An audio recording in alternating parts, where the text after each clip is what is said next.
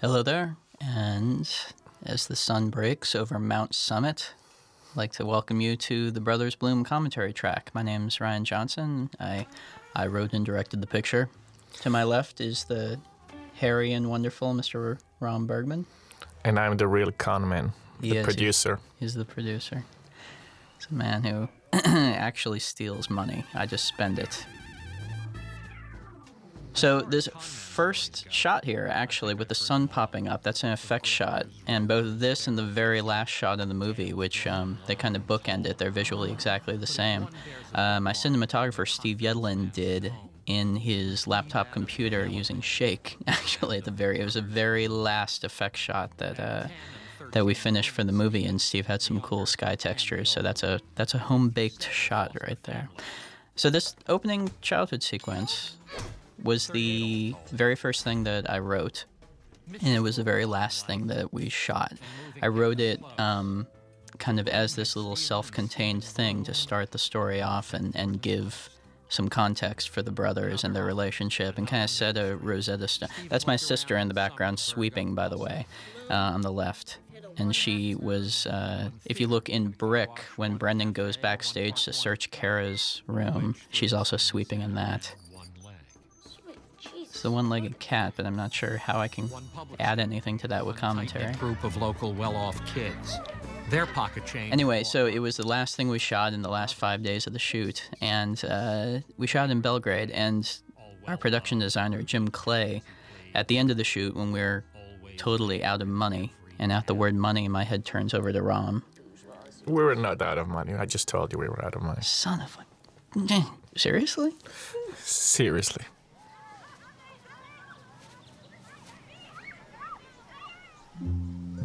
That's our editor's daughter, actually, Esme. Esme. Uh, we were we were looking to cast. We had cast. Um, uh, we had cast the two brothers right there. We had cast Zachary Gordon and Max Records as as the two boys, and we flew them out from LA.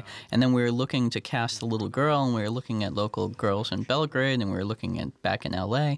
And then our my our editor Gabriel Wrye, his um, his lovely better half Heather, was they were obviously out there working with us, and their kids were there, and uh, you know Esme was hanging out, and we just kind of realized, ah, that's the girl. Anyway, I was saying this is, was shot in Belgrade, and uh, our production designer Jim Clay was tasked with the impossible task of uh, trying to create an American small town in the middle of Belgrade in Serbia. And he did a pretty incredible job. But in some of those main street scenes, if the camera moved like, you know, half a foot to the left or right, you would see a big imposing concrete communist block architecture thing. Uh, instead of a street, we really just shot like exactly what we had set wise. Guess I should mention another thing that I'm doing here. If I if I ever run out of stuff to say, I'm, I've asked people on Twitter. This is going to be the most dated technical reference. This is this would be as, as if on the Brick commentary I had mentioned this crazy new thing Friendster that everybody's doing. This, in five years, this is just going to sound ridiculous. But the cool thing, is I asked people just questions of you know what they would like like answered about in the in the commentary track. So if I get bored or run out of stuff to say, which I might have already done. Um, I'm just gonna glance down at my computer and uh, give some shout outs to some people. Like a butterfly. A will-o-wisp? That's right. It guides. The opening thing is narrated by Mr. Mr. Ricky Jay, who uh, who I've been a fan of for years and years and years. Um, Ricky, uh, a lot of people know him as an actor. He's in a lot of Paul Thomas Anderson stuff and David Mamet's films. But Ricky's also a card magician. He's also, though, kind of a scholar of the con game and of eccentric entertainments and of basically everything cool in the universe. Um, Ricky knows everything about. And if you haven't been exposed to his work, I, I would say look up a book called uh, Learned Pigs and Fireproof Women. It's a good place to start. But I had been a fan of Ricky's through his magic and through his books going back years and years. And um, uh, a very good friend of mine from college, Mr. Mr. Dan Sheridan, used to be Ricky's assistant for years. And so through Dan, I was able to kind of um, get a slightly creepy fan type foot in the door in terms of meeting Ricky a little, getting to know him a little bit, and then when I wrote this movie, um, it's hard to make a con man movie and and not uh, have Ricky involved somehow. You kind of legally, I think you kind of have to. I had originally written the part of the curator, uh, which we were for Ricky, but he was unable to travel out to Eastern Europe, and we were lucky enough to get Robbie Coltrane in that part. So um, ended up asking him to narrate it. Uh, the original weird idea I'd had was to have Bob Dylan do the narration for it, but I completely chickened out. That's my mom, dead center, right there. Hi, mom. Uh, I completely chickened out on being in a booth this size with Bob Dylan. It's intimidating enough being here with Rom. Continue, please. Would you just you're yakking my ear off. I'm not getting a chance to say a single word. You're driving me crazy. We should take it on the road, me and you. I think we're good. Uh, yeah, I think people would mainly come see me, not you. I agree. well, you're the beauty. I'm the I'm the Twitterer. How's it feel? This song that's about to start up. This is a uh, our our music supervisor Brian Reitzel found um, found this song. Originally, this was the live version of um, "The Mighty Quinn" by Dylan off of the uh, um, off of the Self Portrait album, and that's what I had temped in there forever.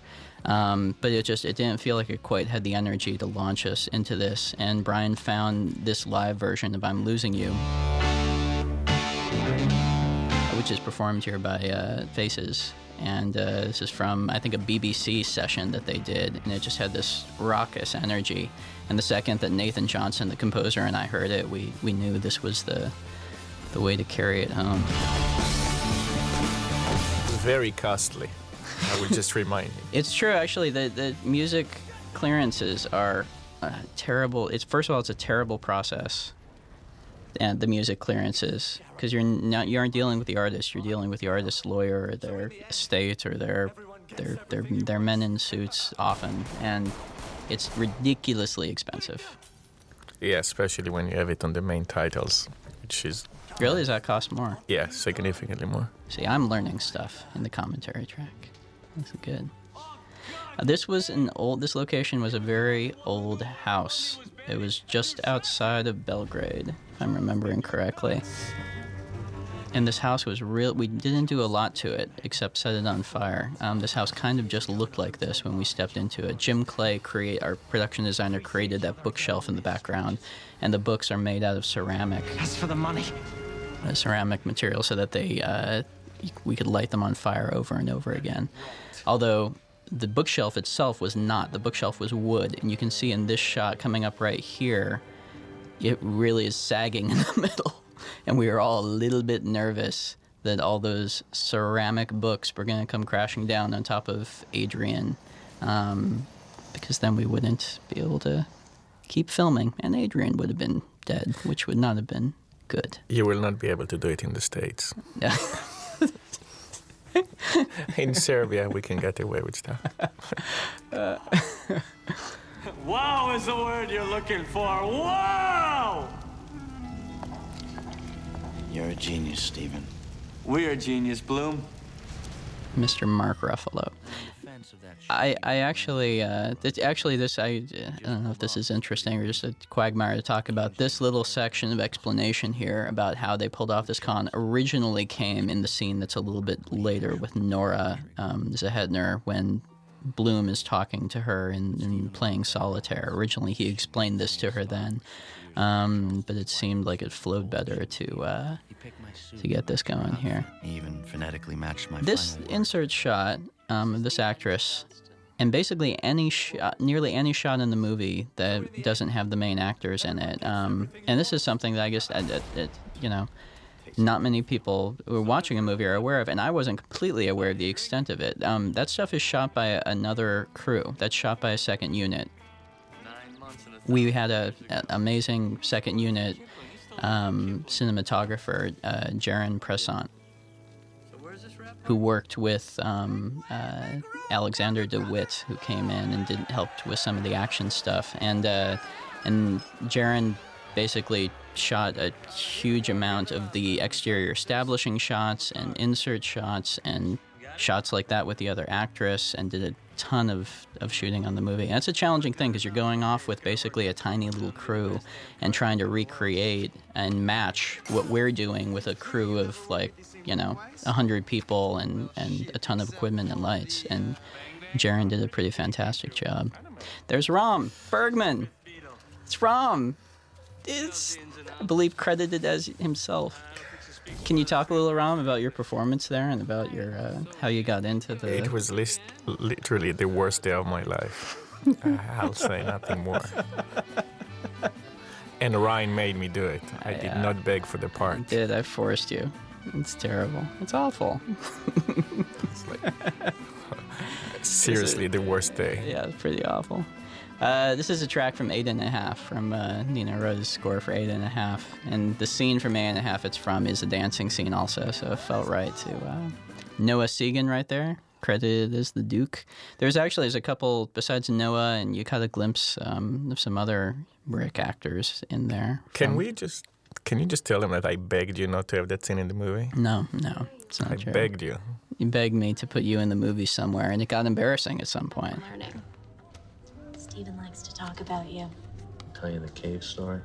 that brick actor. This is the lovely Nora Zehetner. And like I said earlier, you saw Noah Segan, and um, the idea was kind of that this was the uh, the con, the the rap party for the previous con. So we worked in all the people that we could from the previous movie into it, because we're so goddamn clever.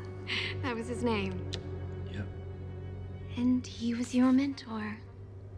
But I can was a little insert shot we shot after the fact. This was Stephen took his eye out with an antique razor. because we mentioned the diamond dog here and then he doesn't show up until later we actually expanded that little explanation of hers a little bit after the fact and this is a set again that jim clay created kind of out of nothing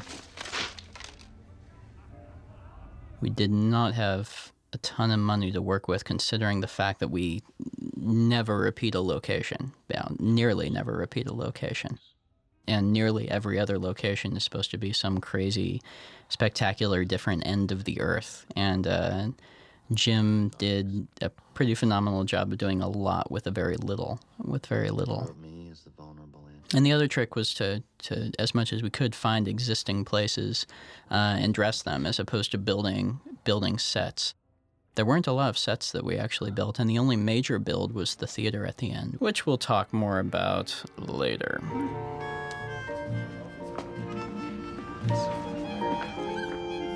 There's Noah lying passed out on the stairs there, which I don't think people often see. And if you look in the left, there's the brick symbol on the on the wall. Just shout out. That was the wall was something that we had a local graffiti artist or a local artist in Belgrade draw, but it was designed by my cousin Zach Johnson, who also did all the hand drawn little uh, uh, introduction cards. All the zoo stuff. Another example of uh, we just sent Jaron out with a with a camera and told him shoot some wacky animals. Pardon, I must make peace. That camel was surprisingly on. I was shocked at how, because this scene took, like, you know, the whole afternoon to shoot. And then it was like the last 10 minutes of the day, and we had like 10 minutes of light left. And then we bring in the camel, and we're like, okay, there's the camel has to walk up at the end of this scene, pick up the flask, and drink from it there's no possible way. We're going to have to create a cartoon camel in a, in a computing type device. We're going to have to use a computing type device. Only in Serbia you're gonna get good camels. It's the best camels in uh, in Serbia. Yeah, I'll be the, the camel. Nowhere else in the world Take one. Take one. Yeah, take one. The camel walks up, picks up the flask, gulps it down, drops the flask, gives a self-satisfied look right in the camera that just says, you know, I nailed it. Right here. This is, and then That's my new favorite camel. we cut out before it, but right after he drops the flask, he literally look at the camel gave this little look right into the lens, and then strutted off. And Mark and Adrian were just sitting there like shaking their heads, like one take on the ah. camel. can't wake up next to another person. This was in Bel. Or this was just outside of Belgrade. I'm, I'm 35 years old. I don't. I, I. I'm. I'm useless, crippled. I don't. I've only ever lived life through these roles that aren't me. That are written for me by you. Being outside, we had to deal with weather. It's the kind of inside information you get when you listen to a director talking over a movie for two hours. Uh, Ram, would you like to talk about the weather that we? No, we started in late in the winter, so we encountered bad weather, which luckily as we progressed improved. But you know, you can't afford not shooting. It's raining. It's whatever you shoot. You kind of cross your fingers that it'll line up with the senior shooting. Like this, I was really ex- excited, for example, that this was an overcast day because uh, there was no way we could like not shoot. Our schedule was really tight. We we couldn't like pull a days of heaven and just sit out there waiting for the exact right thing. You just have to. You gotta shoot, man. I like this musical cue a lot, and so I'm gonna this I'm gonna talk a little bit about Nathan, who did the score. Um, Nathan Johnson, we he's my cousin. Um, this is in Montenegro for real, actually. I'll- this was a tiny little island, and that's actually a little church up on top of it, um, which was a pretty amazing location. But it was it was completely isolated. Sorry, Nathan, I'll get back to you. Yeah, it was completely isolated. Um, we had to actually build a dock on that little island in order to land our boats on it and get out to it. And while we were out there shooting, a storm came up and it was like Gilligan's Island. We were all trapped on that little island because no boats would approach the island because of the waves. And so we were all huddled against the rocks for And- like three hours. And the catering guy fell to the water. Remember? That's that? right. was our first AD was was uh, it, it was actually they were leaving this dock to go. You can see in the background the dock that leads out to the island. They were leaving that dock, the last boat out, and the waves were huge, and uh, they were getting all the stuff. And our first AD, who's Sh- um, Sean Guest, he's this huge um, British man who looks like a Viking, and uh, the catering guy was running out to him with the salt and pepper, I think. Yes. Like they had all the, the food aboard the boat, and then the catering guy was, Mr. Sean, Mr. Sean, the salt and pepper. And he like ran to give him the salt and pepper and plunk went right in the right in the drink. There's a little there's a one of our effect shots. So this uh, this these opening little cartoon things I mentioned before were done by Zach Johnson, uh, who's Nathan Johnson's the composer's brother, and both of them are my cousin. Um, cousins, we keep it, keep it in the family. And Zach did that. He also did Stephen's Notebook, which we cut to a couple times in the movie, in which I actually it's one of my favorite objects that I own. It's it's he basically Zach spent a few weeks in Belgrade just filling out this entire moleskin notebook with uh, notes from Steven, basically. What is that? Duck. These chapter headings were put in pretty late in the game. Actually, it was pretty. It was an addition near the end of the cutting process um, to try and give it just like a little bit more structure and give us a sense of, of what was happening in the con. This is in Romania, this location. And this is. And Rom, you can probably help me get the story. It's the king's castle. It's the king's castle, like his hunting lodge, but he was the king was exiled to Germany for a certain amount of time, which is why it's this ridiculous faux German hunting lodge. It's just it's you drive out into the middle of the countryside in Romania in this small town. It was uh the, the town was Sinaia, right? Yeah. Sinaia, and it's it's it's just there. It was this incredible place. No women. Lamborghini enthusiasts, that was a styrofoam wall that we crashed the Lamborghini into. So, no Lamborghinis were actually hurt during the creation of this picture, Except when you were driving. except when I oh. so I was. So we can take a second and tell us a little story. Uh, we were on this set. We were on this lo- at this location, and I, I had to go to um, to the piddle room. I had to go to to, to the wee man's room, and uh, which was at base camp, which is a short drive away. An eccentric And so I was just gonna I was gonna walk back there, and the stunt guy like points to the Lamborghini and says, "I'll give you a ride." And uh, there's the Lambo right there. And so we get in, and he takes me up to the straightaway road and and guns it, and I've it feels like a rocket ship going off, and I scream like a little girl, and it's fantastic. And then while he's driving back, all of a sudden we hear this boom as if which sounds as if we've crashed into a tree but we're just driving along the road and we get out and we look and the front fender of the lambo is demolished. And what has happened is we ran over a brick that was sitting in the middle of the road that was about three or four inches high. And because there is zero clearance on the lamborghini it completely shredded the front bumper of this. And the, the stunt guy his face just went completely white. And i realized i just i totally got him busted. I felt like i was in high school and we had like taken my friend's like mom's car out and then dented it or something we were just we were in trouble You got something up your sleeve. this is belgrade this is in the beautiful hotel yugoslavia right Yes. and they were tearing it down and we sequestered the top floor of it before they tore it, tore it down to make a casino and, and built this little uh, new jersey new jersey I've never set been able to give you what you really wanted. This isn't gonna give me what I want. I started to talk about Nathan and the music a little bit and got sidetracked. You can hear Nathan tooling away on the piano in the background here. Nathan, he's my cousin. We've been making movies together since I was 10. Actually, if you pause that frame right there, you can see the plot of the movie. That actually is the, the con they're going to pull on her all the way up to Mexico, plotted out. So you can you can see the plot of it. I think what I'm going to do is start talking about Nathan, and they get inter- interrupted. For that'll be like the ongoing joke for the rest of. It'll be hilarious. Get big laughs. This is this is Romania. This, This is, is this is where Ruffalo made me very nervous. yeah. Why don't you tell that story, Rom? No, no. You tell it better. No, no, no, no. Go ahead. I'm so sick of my own voice at this point. It's true. I'm sick of my accent, so go. You have an accent? nah, not No, really. tell the story about Mark and the Mac. Go ahead. No, no. They should see the scene and enjoy it better than hear my voice.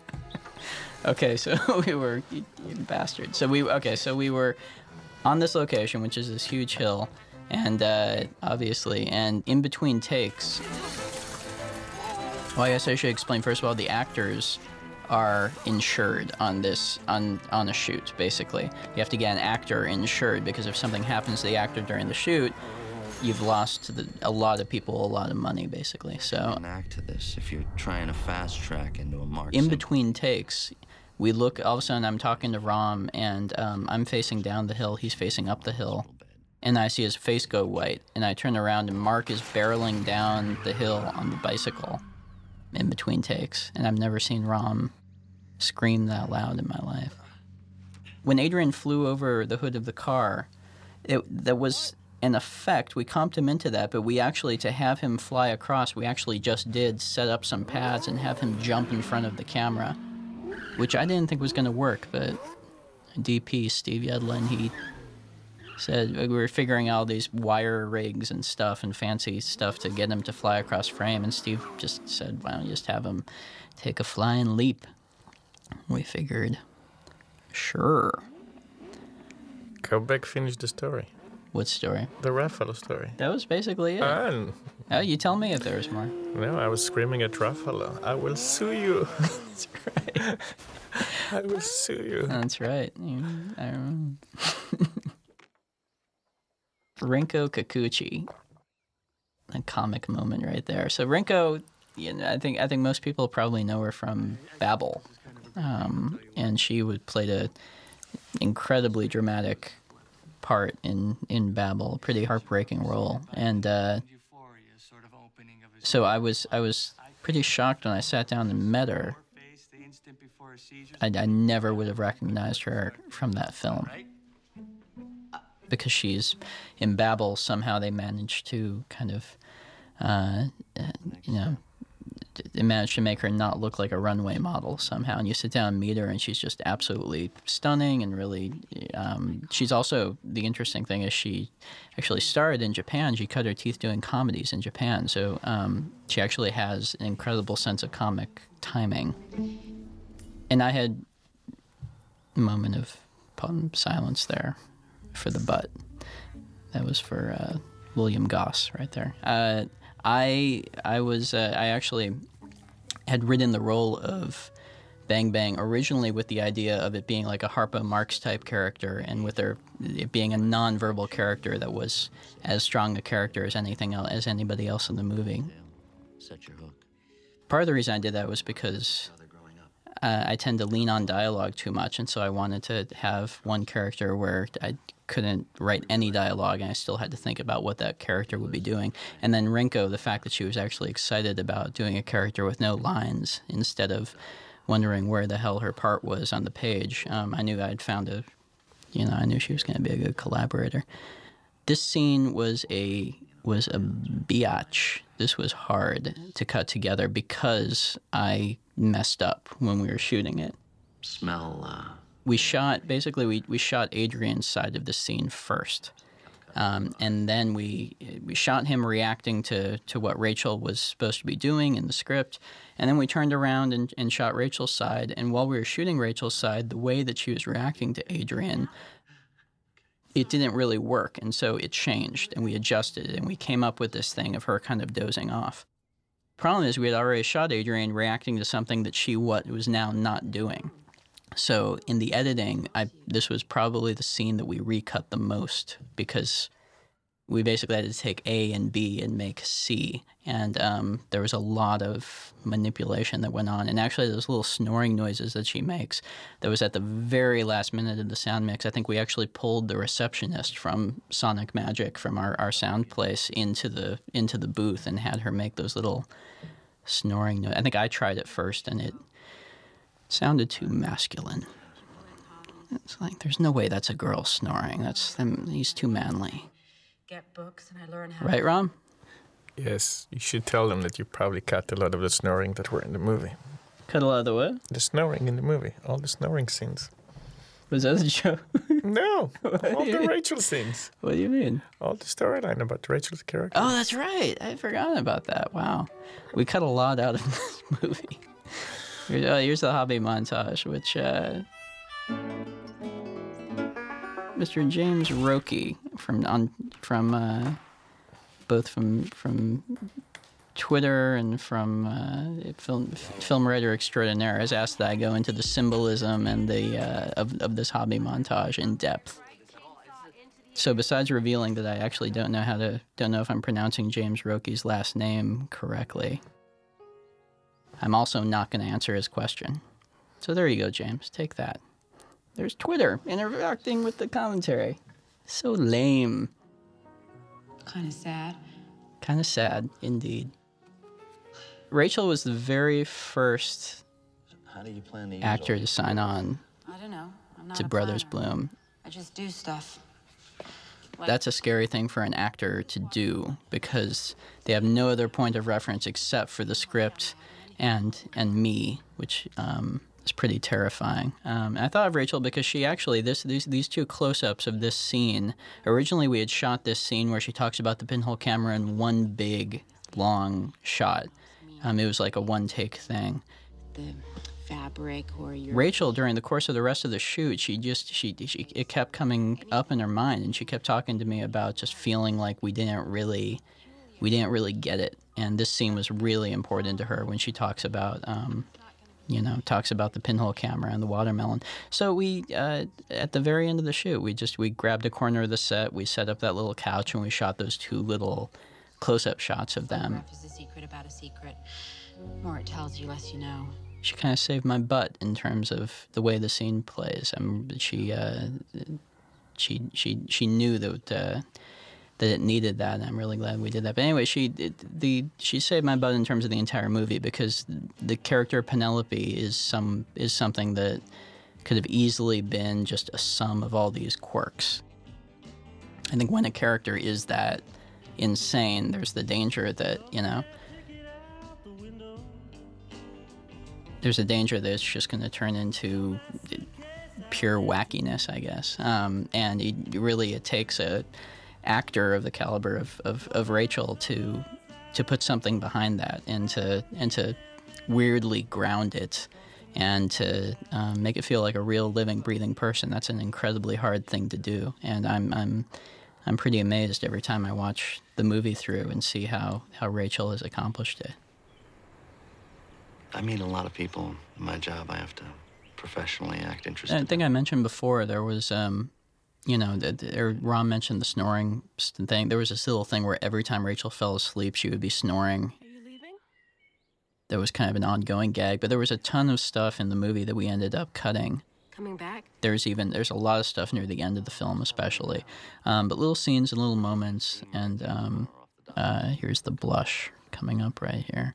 Paris and Greece, I think. Little scenes, little moments, and and that's something which I feel like, um, know, this is, is my, my uh, my second film, and for me, this was a, a, a, the big lesson of it was in the editing and just how brutal you have to be, how much the degree to which you have to kind of let go of your ego when you get in the cutting room, and you know, you when you write the script, you have this notion in your head of what the movie is and how it's going to feel and what's going to be. And to a certain extent, when you get in the editing room, you have to you have to let that go. You have to um, find what the material wants to be now. Um, because now all these other incredibly talented people have come in and done their own thing with it, and what you had in mind originally is is um, you know, there, it has something to do with it, but it can't be the be all end all. So it, it was really a matter of kind of finding how the thing itself wanted to play. And that means losing a lot of stuff, and sometimes a lot of stuff that you really like. This is Romania, and looking at the boat is Montenegro. That's true. Yeah, this was a split country. When you're looking back at Adrian, that previous scene, it's it's Romania. When you're looking at Mark on the boat, it's Montenegro because we couldn't get the boat all the way down to to Romania. This was uh, in Romania, in um, Constanța, right? Yep. This is the smelliest port in the world. This port smelled like when we first got there. There was literally eight inches of a, a mixture of bird poop and dead bird. Probably the worst location we've ever been in. It was real, but it's beautiful. The makeup artist was not happy when he came at four o'clock in the morning on a trailer that wasn't a real trailer. Graham yeah. Uh, and this is this is it's called the Fidel in the movie, and there's another one of Zach's drawings. In real life, this is the Delphine, and this boat we are on this boat for a week, and it is a work of art. This boat, um, basically, it was it was built by. I don't know if I'll get the history completely right, but it was built by the Dodge family, if I'm remembering correctly, in, in Michigan. Yes. Yeah, back in like 19 around 1910 or so, and um, like any boat that survived an entire century, it's uh, it's got a crazy history. It was, you know, at some point it was uh, sequestered by the military, and they they ripped the guts out of it and put a huge gun on it. And at some point it was, you know, sunk to the bottom of Lake Michigan, and and and then fairly recently it was it was raised up and it was completely it was completely restored uh, based on original blueprints and photos by um, by a French lady who uh, now rents it out to, to royalty and let us slum upon it. It's probably our most expensive set other Yeah. than the theater in the movie Yeah. in terms of what it cost us to get that boat.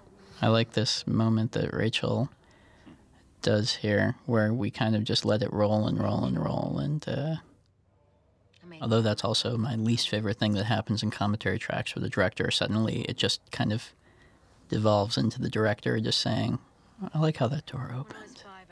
And here she's playing with the cards. I remember shooting this scene at night. So my mom So the costume that she's wearing right there, that's a uh, um, tuxedo. And originally we were kind of trying to come up with a dress for her, and Rachel came up with the idea of, of um, being much more plain and much more kind of masculine with it just doing a tuxedo. Our uh, costume designer was um, Miss Beatrix Pasztor, and she's um, an incredibly talented woman. She did um, the thing on her resume that made my eyes bug out was the Fisher King that she did. But she um, she's done a lot of incredible things. She worked with Gus Van Sant and um, and uh, it was a tricky thing with the costumes with this movie because we got to have a lot of fun with it because it's highly stylized. But at the same time, we, uh, you know, blending with the background costumes, I think, was the biggest challenge in a way, um, because we didn't want it to feel period. We wanted it to we wanted to kind of straddle that line where it, it felt like it was its own time and place, where it felt like it was this story that Stephen was creating, basically.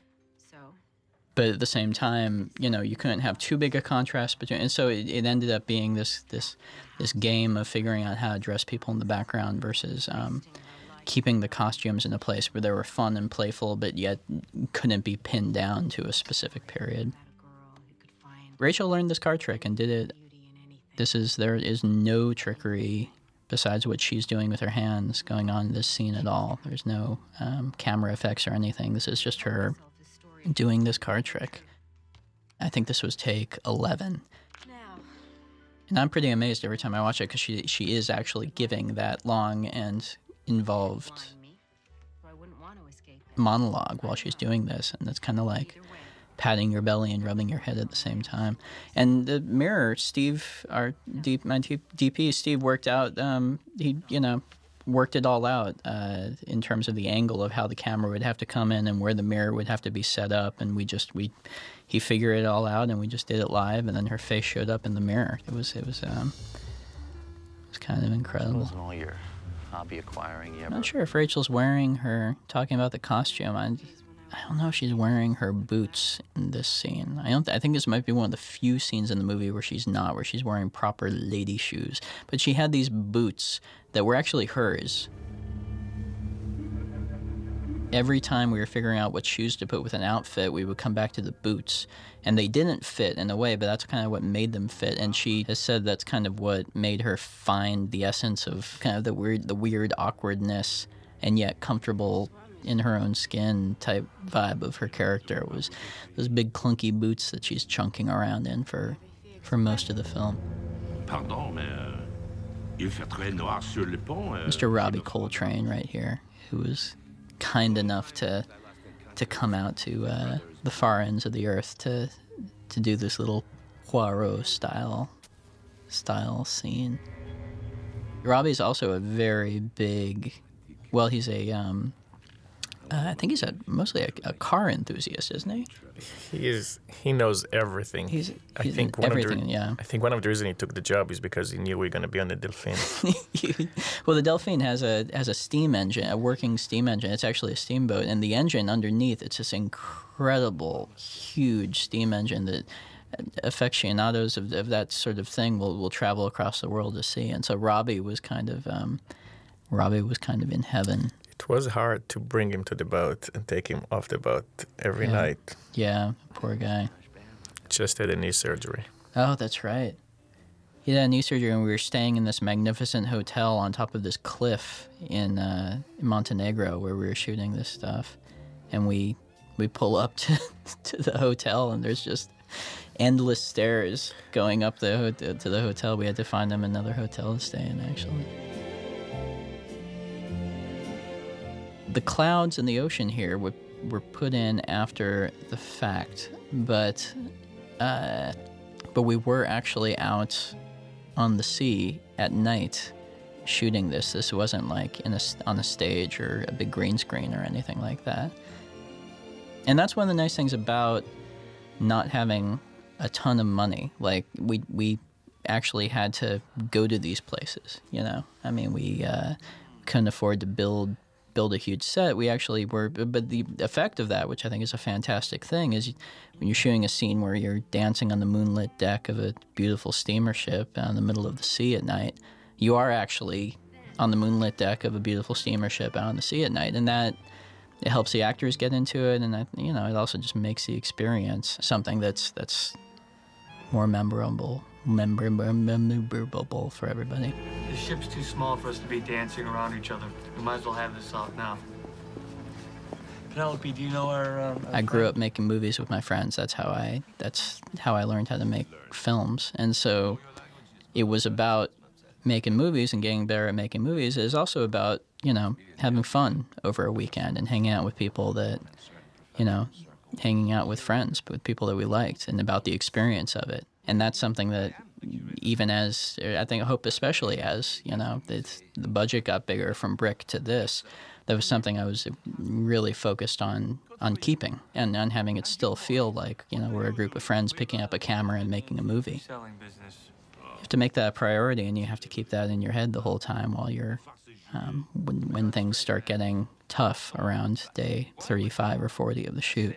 If you do, it it makes it. I, maybe it makes it a better movie on the screen. Maybe not. I don't know. But it makes it a better experience while you're shooting it, and really, you know, that's that's just as important as anything. I think.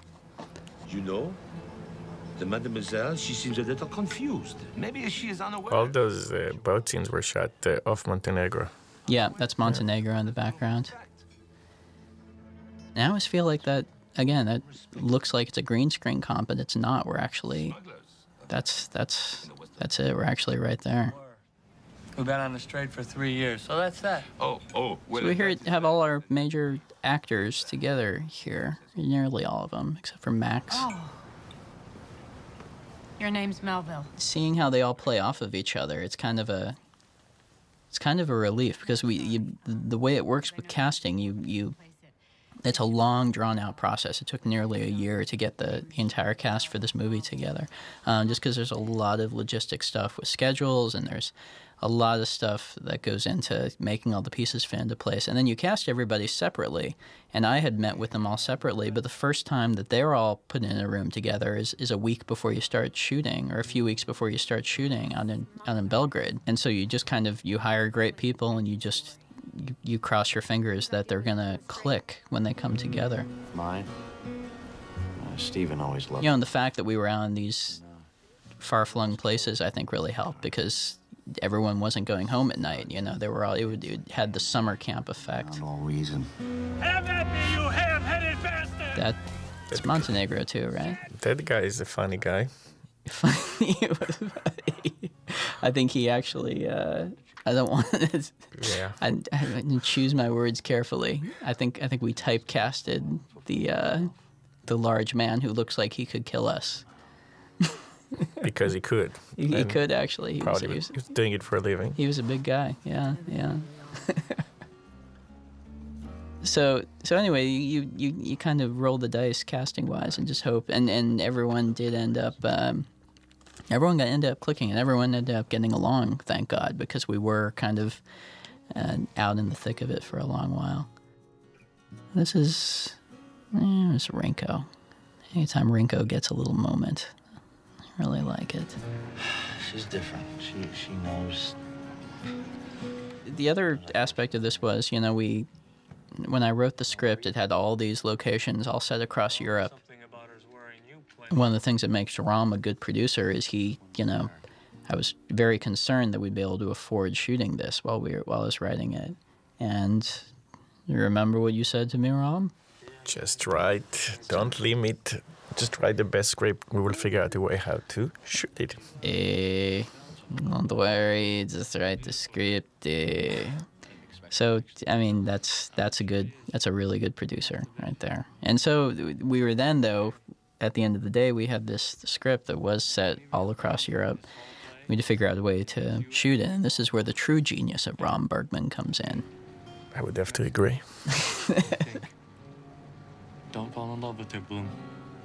we based ourselves in Belgrade, and then it's a matter of when you're scouting the locations. It it's almost similar to casting, in in that you you know it it ends up being uh, not exactly what you expected, but in some cases it surprises you and ends up being better in terms of these places that end up filling in for these locations that you had you know in your mind when you were in the script. This is Montenegro again. So it, becomes this fun game of figuring out what you can make wor- work where. And again, Jim Clay, our production designer, just did a phenomenal job of uh, of figuring out how to how to make very limited resources spread out and feel like we were going on this around the world track. Museum in Prague and sells them off through smugglers. Those little zooms right there were done by by Jaron Presant, our second unit guy again, and he was up at the crack of dawn on the rooftops in Prague every single morning for like a week shooting those things. So Thanks, Jaron. We'll sell it to a middleman for one million US, and then Even while we were like here, we were in Montenegro, but we we're based in Belgrade, in Serbia, and our our crew was was mainly Serbian. They were mainly our, a Belgrade crew. We brought in a lot of the key positions from the states and from uh, England. From England, but um, the majority of the crew was was Serb.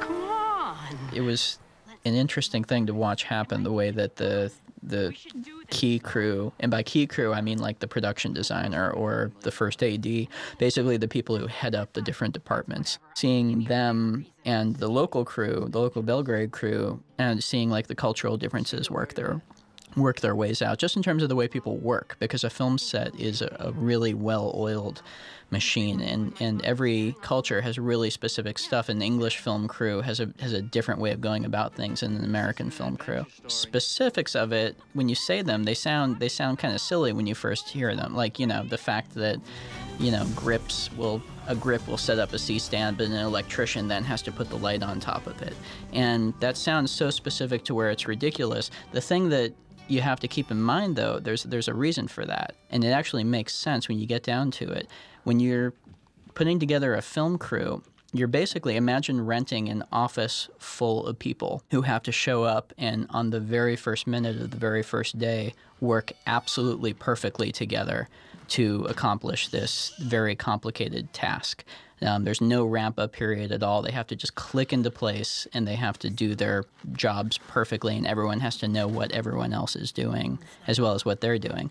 And so, in that way, everyone kind of does have to be perfectly shaped gears in this machine that just pop into place and start turning. So, that's where the specificity of all the different credits that you see at the end of a movie ends up working well and coming into place. It tends to be an interesting situation when you have slightly different shaped gears. People are just wor- used to working in different ways coming together. And at the beginning of it, there was some confusion back and forth, but by the end of the shoot, everyone just loved each other. I know that some of the, you know, some of the key guys have actually uh, um, continued to work with some of the some of the Belgrade crew that they had. They've they brought them out for other jobs. Um, so it ended up working out. Also, the thing, the unique thing we did is we actually took the Serb crew with us to all the other countries. Yep. To Prague or to Romania, which is something that you usually don't do, just because you know we worked so well together and everyone knew each other.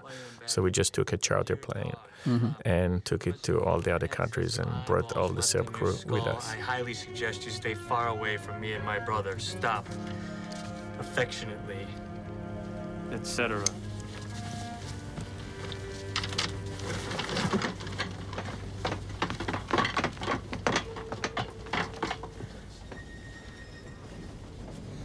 This train is uh, Tito's train. Tito was the president of Yugoslavia from uh, World War II until his death in, in the, the 80s, I believe, right? Yeah.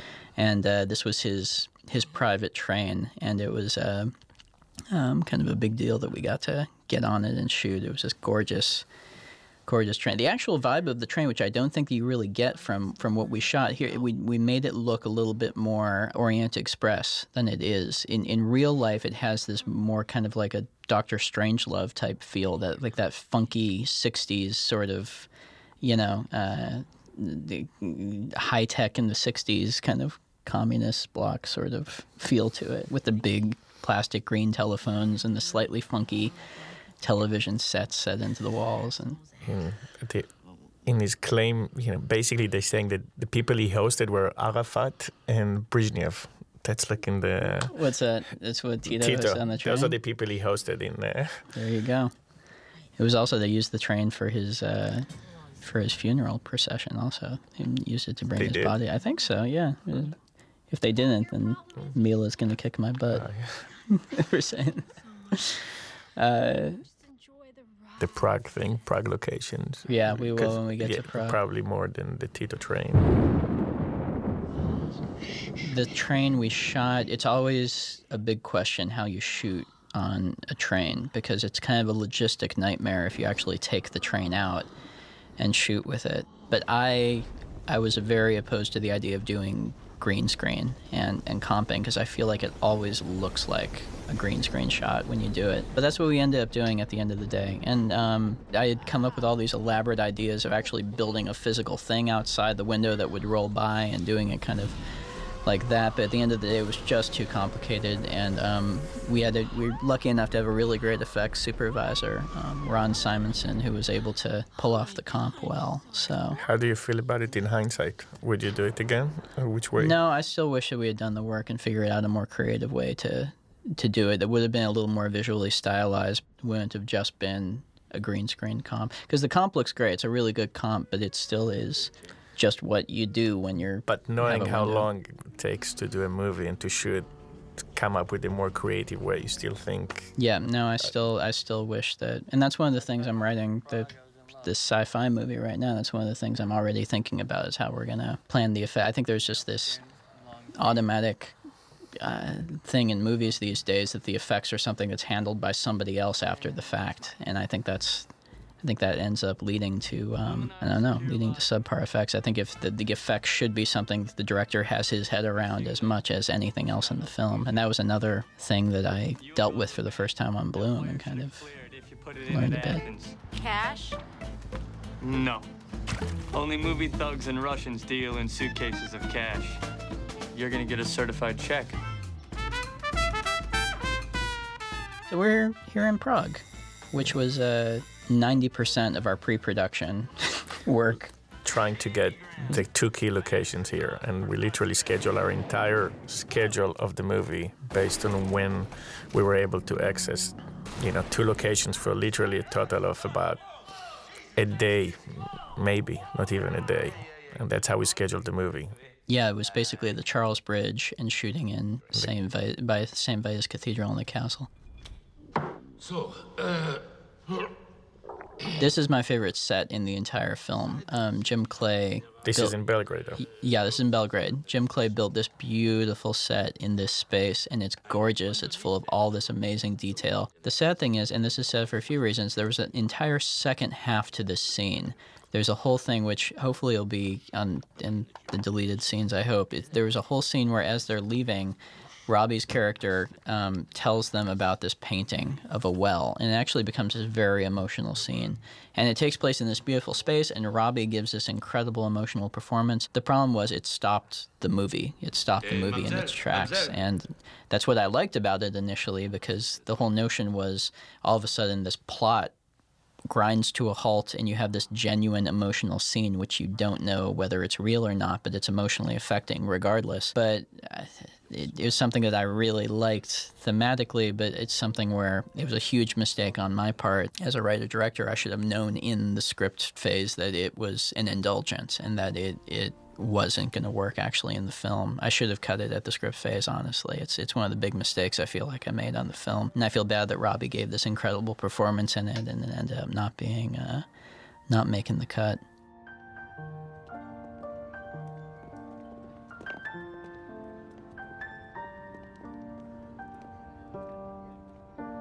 This is a beautiful shot now coming. This is uh, the main old square in Prague. This is another one of those locations, that, and this is one also where we kind of just had to. There's a thin layer of our people masking a huge swarm of tourists in the background. And so this became a game. Our first AD, Sean Guest, was, was an artist at uh, arranging background extras it's incredible actually how he's using a couple people who are in our costumes here to mask hundreds of people who are in sweatpants and property of KGB tourist t-shirts. It, it, it really is an incredibly specific thing. The hats in the movie this is kind of a hat movie. That's something that we became aware of halfway through it when all of a sudden it became an issue whether we were going to have hats in any given scene. And It was before we start shooting. We Yeah. already, you know, we're already talking about it. Yeah, yeah, the hats. Now here's Mr. Maximilian Schell.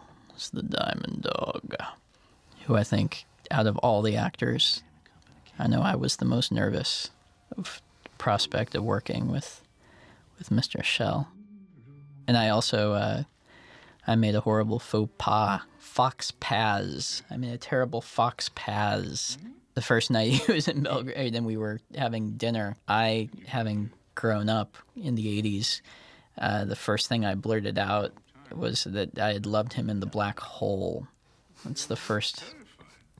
Maximilian Schell complimented his work in The Black Hole. First thing out of my mouth. Set the tone for the relationship. Mr. Schell was actually a real, a real sweetheart, and he was really also it he's he's so creatively active right now. He's directing directing operas. He's getting a he's directing his own face, getting a film together. He's, he's he puts me to shame in terms of the amount of creative work that he's that he's got going on at once that he's still doing. And when he showed up to do this relatively small part in this in this relatively small movie, the amount that he 100% was into it. It wasn't like he was showing up for a day and just doing his thing. He spent an entire day kind of working on his costume and then it was important to him that it wasn't too goofy, so we actually took a stroll around the streets of Prague with him in full costume to make sure that people weren't just like pointing and laughing, and that it, he kind of was was believable enough to be, you know, uh, they didn't look totally insane. I don't know if it says more about the costume or about Prague that he was able to walk through the streets without people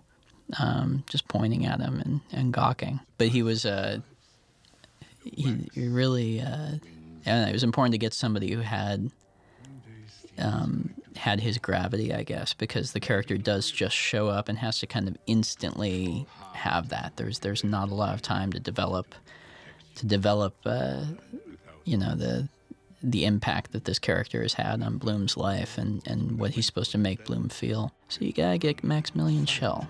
But not you. You were so passive, paralyzed. This is a warning, Bloom. And an offer. This scene is another scene you labored a lot on. This is a long, a lot of cutting with this scene because originally there was a much stronger undertone of some indication of, of sexual abuse in in their past, which ended up feeling too too overbearing and too too heavy and just it, it, was it was just too too thick. It was too much, and so I ended up really massaging that scene, so to speak, uh, in terms of how much he puts his hand on his knee, how much he you know uh, ex- exactly. It came down to like the number of frames that, that he he had his hand on his knee, and you end up getting down to really technical little details with the end in sight of of what kind of emotional impact the these cuts are going to have on the audience and where they're going to where it's going to lead the audience's mind i guess you know? I'm sorry i wasn't there. Can't always be there. Yeah i guess i can't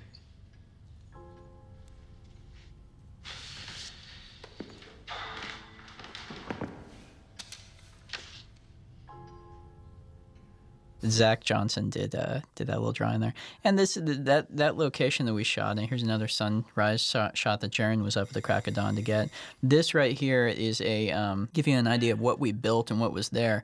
This is the the lobby of the Aeronautics Club in uh, Belgrade, and basically we had this location of this the top of this beautiful staircase, and then Jim Clay built that doorway. Oh, he's gone, that's for sure. Or here, for example, this was just kind of an empty space. We brought in the wardrobe, and Jim built that um, that wooden piece that kind of separates the room.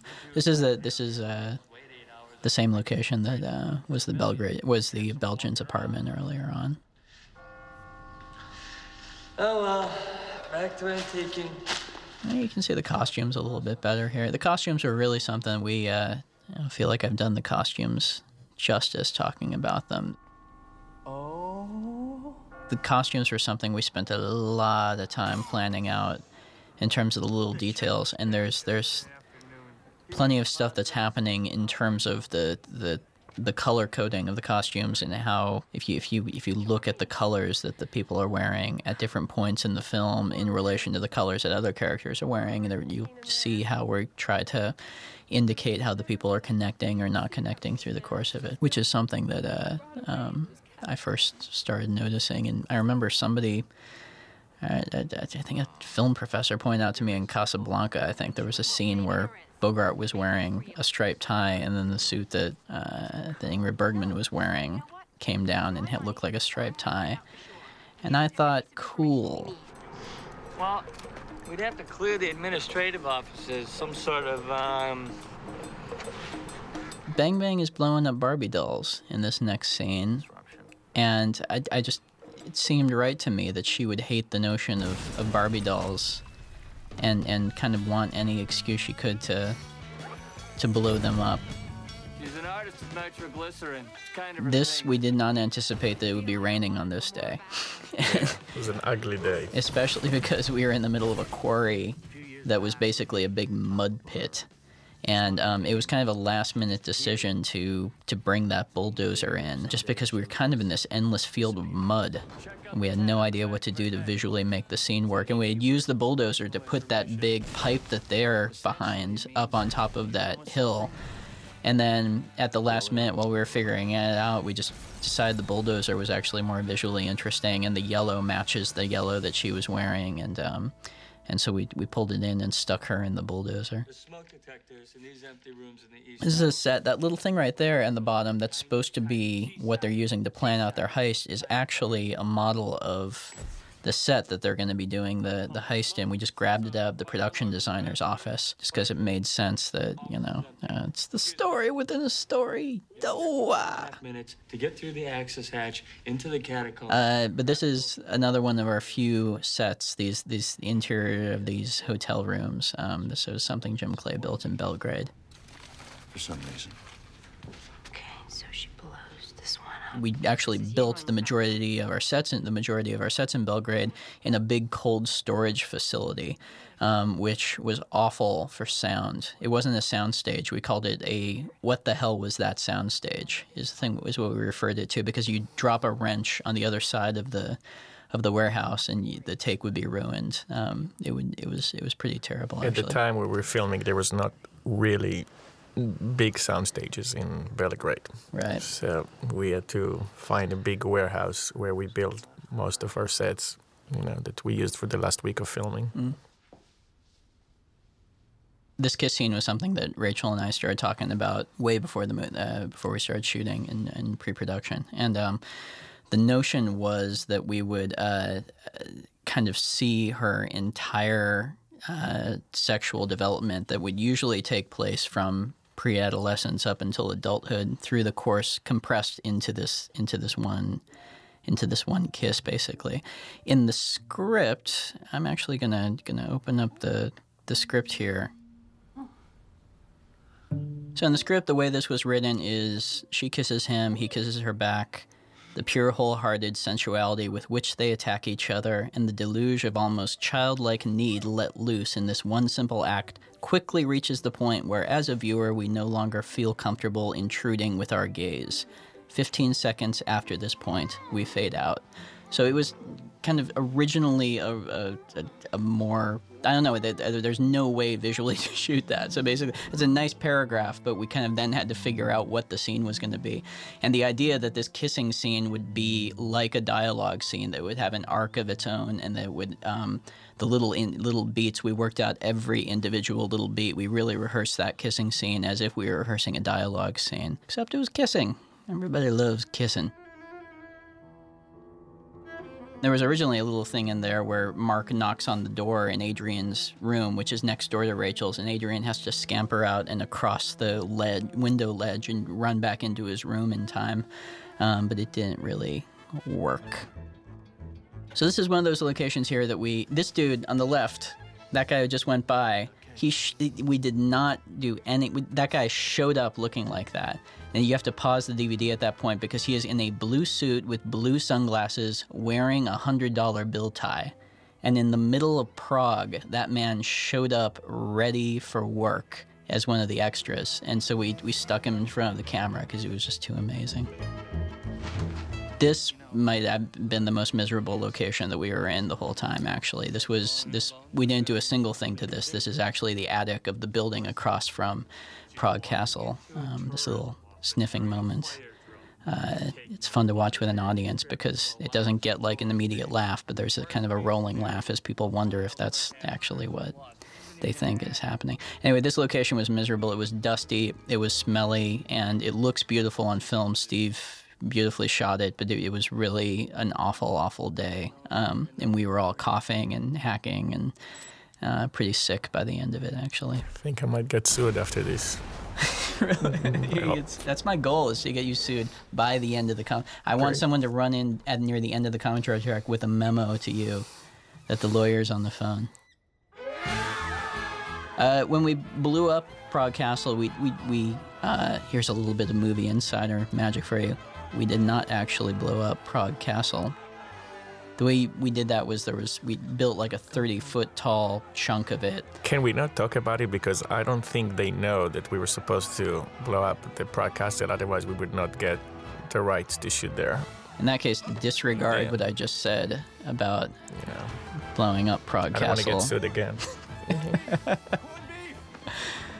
Corned beef. Da-da. So these next couple shots coming up here were nearly a year of work by our production staff, negotiating with uh, the government, with the local Prague government.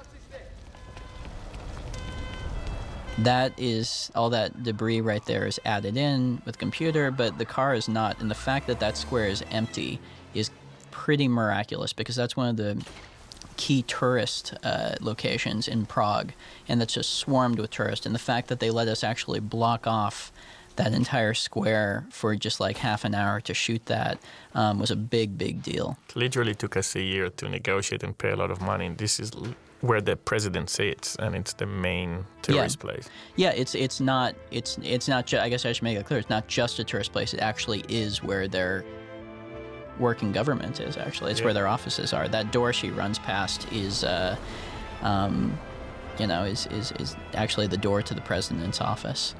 And this is the other tough location, Charles was- Bridge. Yeah, this was the other big one right here. This this scene, and a lot of those people on the bridge right there are tourists. And this is we could only pull this off by having an AD, an assistant director, who is six and a half feet tall and looks like a Viking because he he bellowed at this group of tourists for them to not look at the camera and everyone look at the castle, and uh, all these tourists did. They just they did what Sean said, which is a wise policy. They basically gave us the bridge to lock the bridge for two hours between like 5 a.m. and 7 a.m. Mhm. And after that, they opened it. So that was shot after they opened it. Yeah, and the scenes coming up where the cars are coming down and where she comes out, those were shot when we actually had control of the bridge.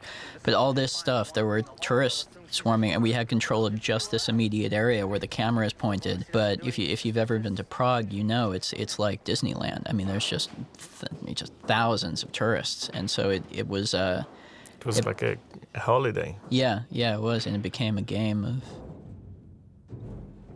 This was uh, Jim Clay built this set, and originally the idea was it would be much. Originally, we thought it was going to be much more Bugs Bunny-ish. We we had constructed this very flimsy vent that was actually going to bulge out.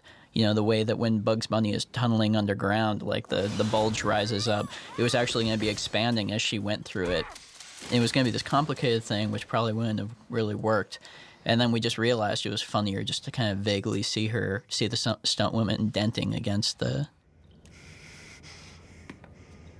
This actor right here, he was he was he was Czech. We actually cast him locally um, because he had to speak speak Czech to Rachel, and he came in and gave a nice little, really dry moment there. He did a great job.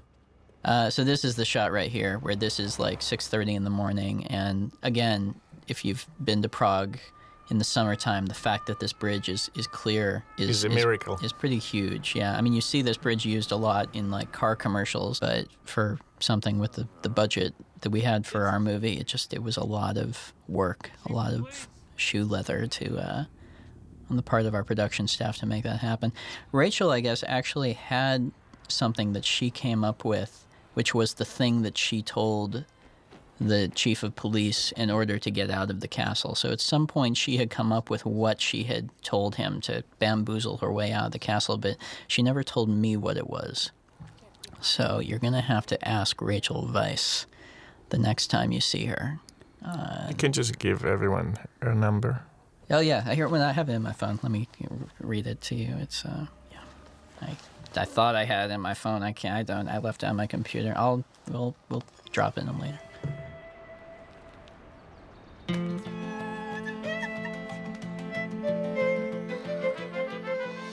This was uh when we were doing the temp score. That's it. I like that shot. When you're doing the temp score, this was actually a piece of uh, "Suite uh, to Judy Blue Eyes" by Crosby, Stills, and Nash. Dude, yeah, I can't sing it. so the DVD guys shake their heads. No, the license from David Crosby. I could ask her.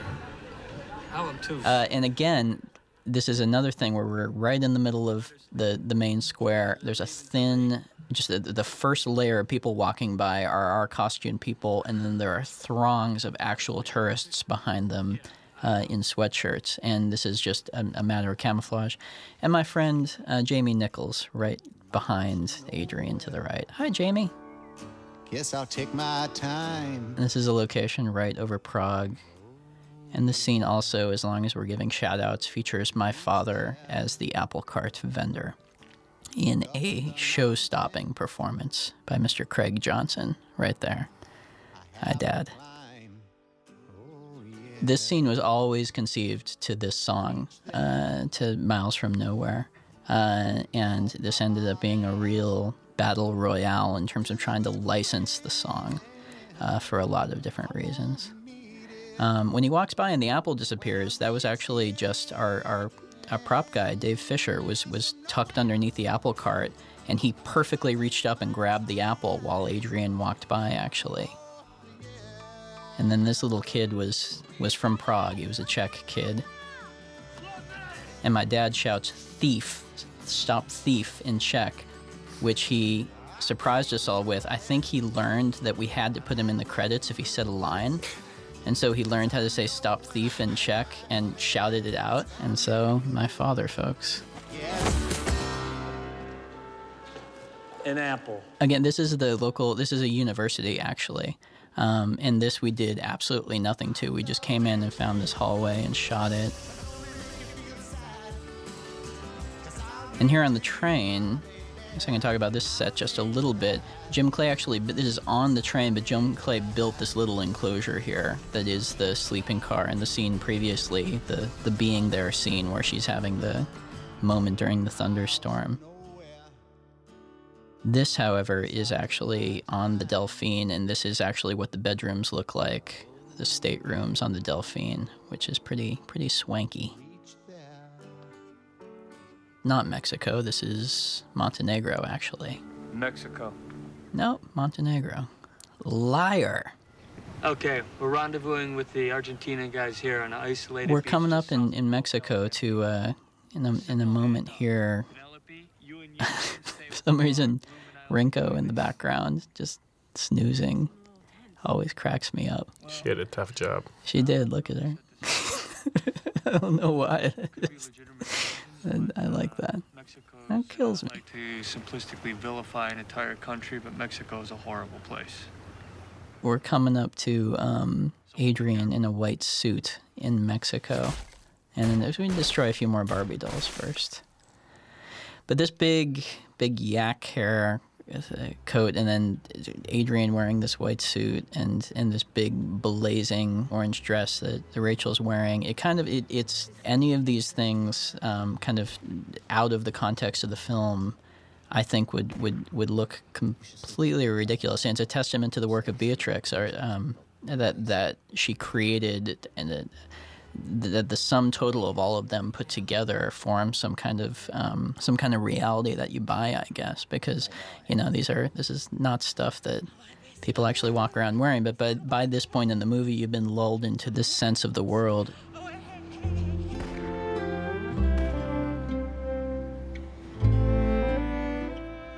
This little flashback of the girl was something I stuck in pretty late in the game just to kind of give a little hint of what was going on in Bloom's head. It felt like the sequence as a whole kind of needed a little grounding in terms of what was happening. And that was a plastic tree on a hinge that we were able to reset between every take, actually. There was originally a longer scene here where, where Mark yelled at Adrian a little bit more and told him kind of to get off of his ass, but uh, it ended up going. That scene was completely different. I mean, the next scene. Which one? Oh, yeah, no, I'll talk about that in a second. This is uh, out here on Mexico. I mean, this is a nice magic hour shot, which is kind of the the very last part of the day when the light is just beautiful like that. But Steve and I, our, my DP and I spent a lot of time figuring out how to shoot this because the beach at night, there's just kind of nothing going on out there. It's just black. And then um, actually every night I was going back to my um, to my room at the end of every shooting day, and there were two movies I kept watching over and over just to keep myself visually grounded in what we were doing. And one of them was The Conformist, and the other was Eight and a Half. And then Eight and a Half, there's a scene where they're out, they go out to visit the, the film set at night. They, they're just blasting all these movie lights into the camera and creating all these flares. And so that's where Steve and I came up with the idea of having these, uh, just having these lights kind of flaring the lens out. Um, on a smaller scale, obviously, than what Mr. Fellini pulled off. I don't want the money. Let's just go. And then in terms of the conformist, the visual reference of that, I mean, that was more about what the camera was doing. And there were a couple things. Uh, first of all, because we were shooting in these amazing environments, one of the things I wanted to look at because I think Bertolucci does it better than anyone, is, is using the camera so that you feel these environments in a very three dimensional way. And whenever the camera moves, it's very deliberate and um, it gives you a sense of, of the space that you're in in, a, in an immediate way. And also slightly wider compositions and just kind of taking in the panorama and making the whole thing feel a little bit like um, your, your head is inside that notebook that Stephen is drawing. And in, in, a, in a way that's both heightened and kind of uh, I don't know, heightened, but at the same time, very much grounds you in the space that, that you're in. And so the conformist was kind of the the go-to visual reference on that. But for some reason, the the, the visual thing that people keep bringing up, maybe just because it's comedy and because it's on because it's kind of shot with wider compositions, is Wes Anderson's movies, which I love the way his movies look, but he, he has such a specific way that he he shoots it. I, I, I don't see it so much in, in Bloom, but uh, for me it was more about um, yeah, more about Bertolucci. Also, Bertolucci is a fun word to say. Ram, why don't you say Bertolucci a few times? I'm not going to give you the pleasure. No, come on. No, no I way. actually really now want to hear you say the word Bertolucci. I'll say it better than you. Come on. Bertolucci. Can the, I'm asking the guys in the booth, can the rest of the commentary track just be Ram saying the word Bertolucci? They're nodding and giving a thumbs up. The answer is yes. I'm not getting paid enough for this. But in my story, you don't get the money or the sunset or the girl. Hello. This scene actually um, is was interesting, and this we, we this was uh, the exterior of this beach house. We actually shot inside that. This wasn't a different set. We are actually in, out on the beach here. That's why you can see the lights leading back to the hotel and the hotel in the background. This was the actual environment. this scene coming up here where they fool her was completely different in it was actually exactly different in the script in the script they actually fool her and she in bloom eh, stephen here gets shot. Bloom goes to stephen and is cradling him and says you know you should you should says to penelope that he's staying with his brother. And then penelope leaves.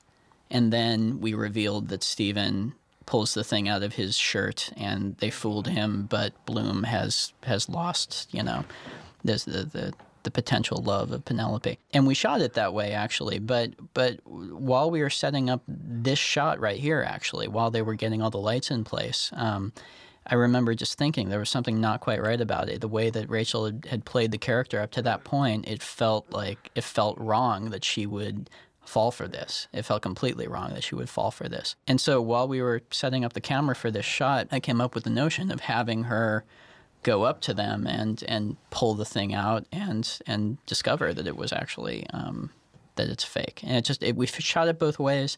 And in the original cut, actually, I used the original ending. I used her going out, and it just it was you know so much better to and felt so much in, more in character to have her come up like this and. Uh, like how Mark's still trying to play it off. He's going for the Shakespearean, the Shakespearean uh, death knell. I, I, was very skeptical when you shot it, and I said, "There's no way you're gonna use this alt thing." Yeah, there's yeah. no way it's gonna work, and actually worked great. Oh, Does that mean you were? What's the word? I was wrong. Oh, that's so Only once. Only once. Yeah. so you should listen to me more. Really? You know who else? Uh, you know who else was barely ever wrong? Who? Bertolucci. Who? Who was barely ever wrong, Ram? Bertolucci is my favorite director.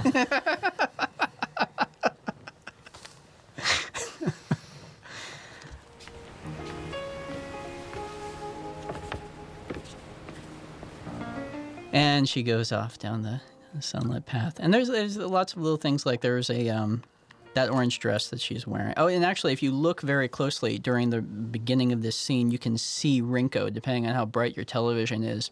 Rinko's standing back there in the shadows for the entire scene leading up to this. And if you're looking for her, you can actually see her during the course of it. And then we're into the we sold that house for five thousand dollars. Did we? Yeah. Really? Mm-hmm. God, the housing market today. Memories past, there's peace at last. I've Moment of silence for Miss Kikuchi, giving her karaoke debut. This was a club in Belgrade called Magazine, right here, and all the all the Brits on the crew, who were madmen. For some reason, the Brits are the party people on the crew. Like they would go out till four in the morning every single night, and then be up at like you know six in the morning for for crew call and working completely like nothing was there. I have no idea how they do it. But I found out about halfway through the shoot they were going to this club and basically um, uh, telling them that telling the people at the club that they were me using using my name as the director of the movie to and so I actually went in there one day with one night with them uh, and uh, you know the guy looked at our first AD and said Mr. Johnson your table your regular table's ready because that's the kind of pull I have in Belgrade You used to. Um, not anymore. Uh, we didn't actually blow up that house. That was, again, a combination of a miniature and some very good effects work by Ron Simonson and his crew. And this whole sequence here was very much shuffled around. I'll get into that a little bit more in the other section of the DVD where we talk about deleted scenes. Number when we were in Mexico, her. Bang Bang a There's little details which I'm not sure anyone would ever read. The fact that, um, just the fact that the boat that uh, Stephen originally comes in is red, and the boat that she is got picked up in there is white. And originally there was a shot that mirrored the one where Stephen's riding out to the islands, and and it was uh, Penelope coming in the white boat, and that's a reference to the dog's line later on about red and white. And there's kind of a red and white theme running through the whole thing, which no one will ever notice if I hadn't been a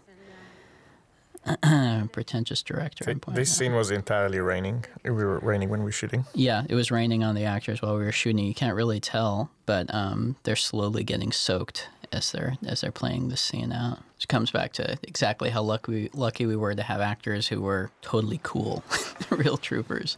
Because I can I can there were so many points of this shoot where I probably should have had chairs thrown at my head by irate actors, and these guys um, they were just completely about uh, totally about the work, man.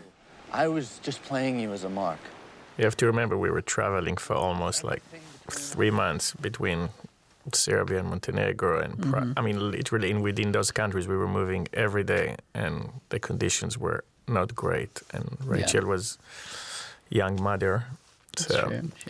You know they Com- were all great. Composition wise those two close-ups that's the, the type of thing that I'm, I'm thinking about when you get into a location you work with it. The fact that behind her is the wide open beach and behind him is a blocked off stone wall. That's the kind of stuff where you come in and and just as a very background thought as a something which unless the director is pretentious enough to point it out in the commentary you wouldn't directly notice it but has i hope like a, a background psychological effect and that's something that uh, there's there's some element of that in every single close-up that um, uh, the plan of the characters what's behind them has something to do with what they're what they're talking about believe everything you said, so she'd never want to see me again. Get her away from all this for good. And this scene originally, actually, this little flashback originally played out in real time, like right after they came out of the, right after the the beach house scene earlier. And it was very late in the game that I intercut it with this kiss very late in the game. It might have been one of the very last editing things that, that Gabriel and I did. You want to tell me what I'm doing? You knew here? she'd come back. This scene also was kind of a kind of a beast because this is a real pivotal scene. After Mexico is done, there's a version of the movie that, that could have ended with that kiss that we saw right there. There's kind of like the, you know, um, or it had some kind of like Dirty Rotten Scoundrels type twist at the end of Mexico. That's that's probably where, on some level, you would expect uh, a con man movie with the tone of what you've seen up to this point to to end with. And it was really important to me, and it was a, a big decision that I made at some point that no, we're going to play out this last part of the movie where it, it gets a little darker, and kind of the point of it is that the the plot completely falls apart and that um, the wheels fall off the wagon to some degree and that to the point where the plot almost disintegrates and goes away um, by the end of it and that it, on one level I know is is um, because it's such a non-traditional payoff to a genre that you have very set audience expectations to. On the one level, it's kind of frustrating. On the other level, it's it's frustrating exactly the way that you know it, it's meant to be because you're you're it's it's done in order to get you to the place that Bloom gets by the end of it, which is feeling kind of lost at sea and feeling in, to the point where he is actually broken out of this cycle of, of cute little stories that are happening over and over. Anyway, it was it's it's something that um, I know on a first viewing experience is kind of one of the first things that people notice or it, it catches out the fact that this last section of the movie feels like it undergoes a real tonal shift. But I think if the film as a whole, it's something that to me at least was really essential, something that uh, I hope with. Uh, I don't know. As the film lives on, hopefully, I hope it. Uh, I think it makes it a more satisfying film in the long run.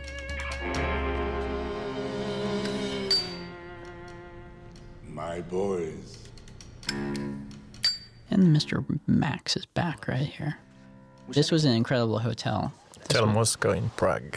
Hotel Moscow in Prague. This is where like the Politburo would come and stay when they were visiting Prague, and this was like the hotel. And it, again, it had this funky '60s Kubrick type feel to it that was just pretty incredible. We did we did basically nothing to this hotel set design wise. This is just exactly the way that it looked. I have thought this through, believe me, and we can't end it without him. Mark Ruffalo.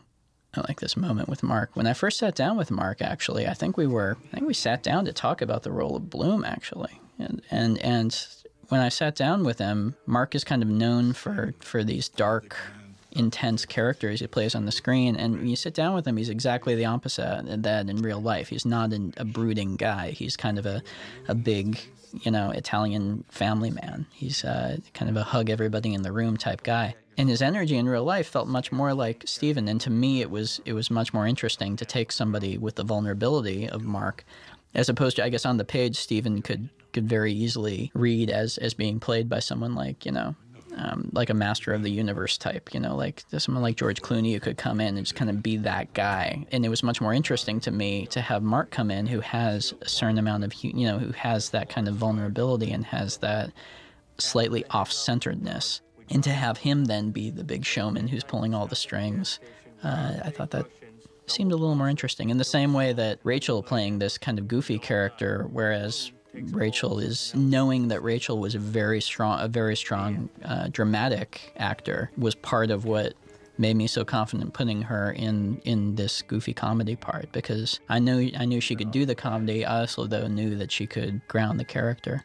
Um, and similar, same with same with Adrian as well. You know, the the funnier and, and goofier it is, and with Adrian specifically, you know, when we first meet Bloom, he's uh, in a pretty low place, and you need an actor who can who can be in that place and yet uh, somehow earn it. you know, who can you buy it from? And for some reason, Adrian he just he shows up on screen and you buy his pathos, I guess, um, without it feeling put without it feeling put on. He he can tap into that gravity really well.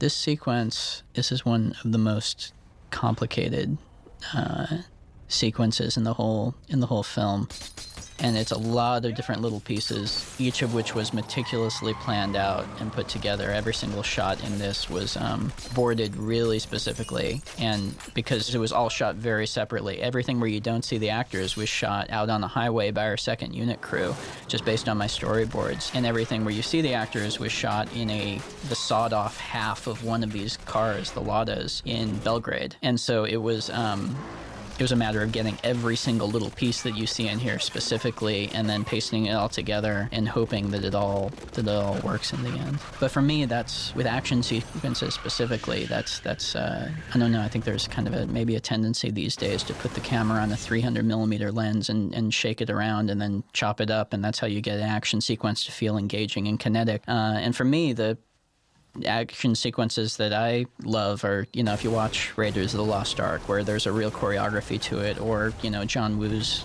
films or Hong Kong action films in general from uh, from that period. There's there's a there's a choreography and there's also a real, you know, they knew what the camera was doing and why the camera was doing it, and it all fit together like a like a puzzle, you know. Out! Get out! Get out! Get out!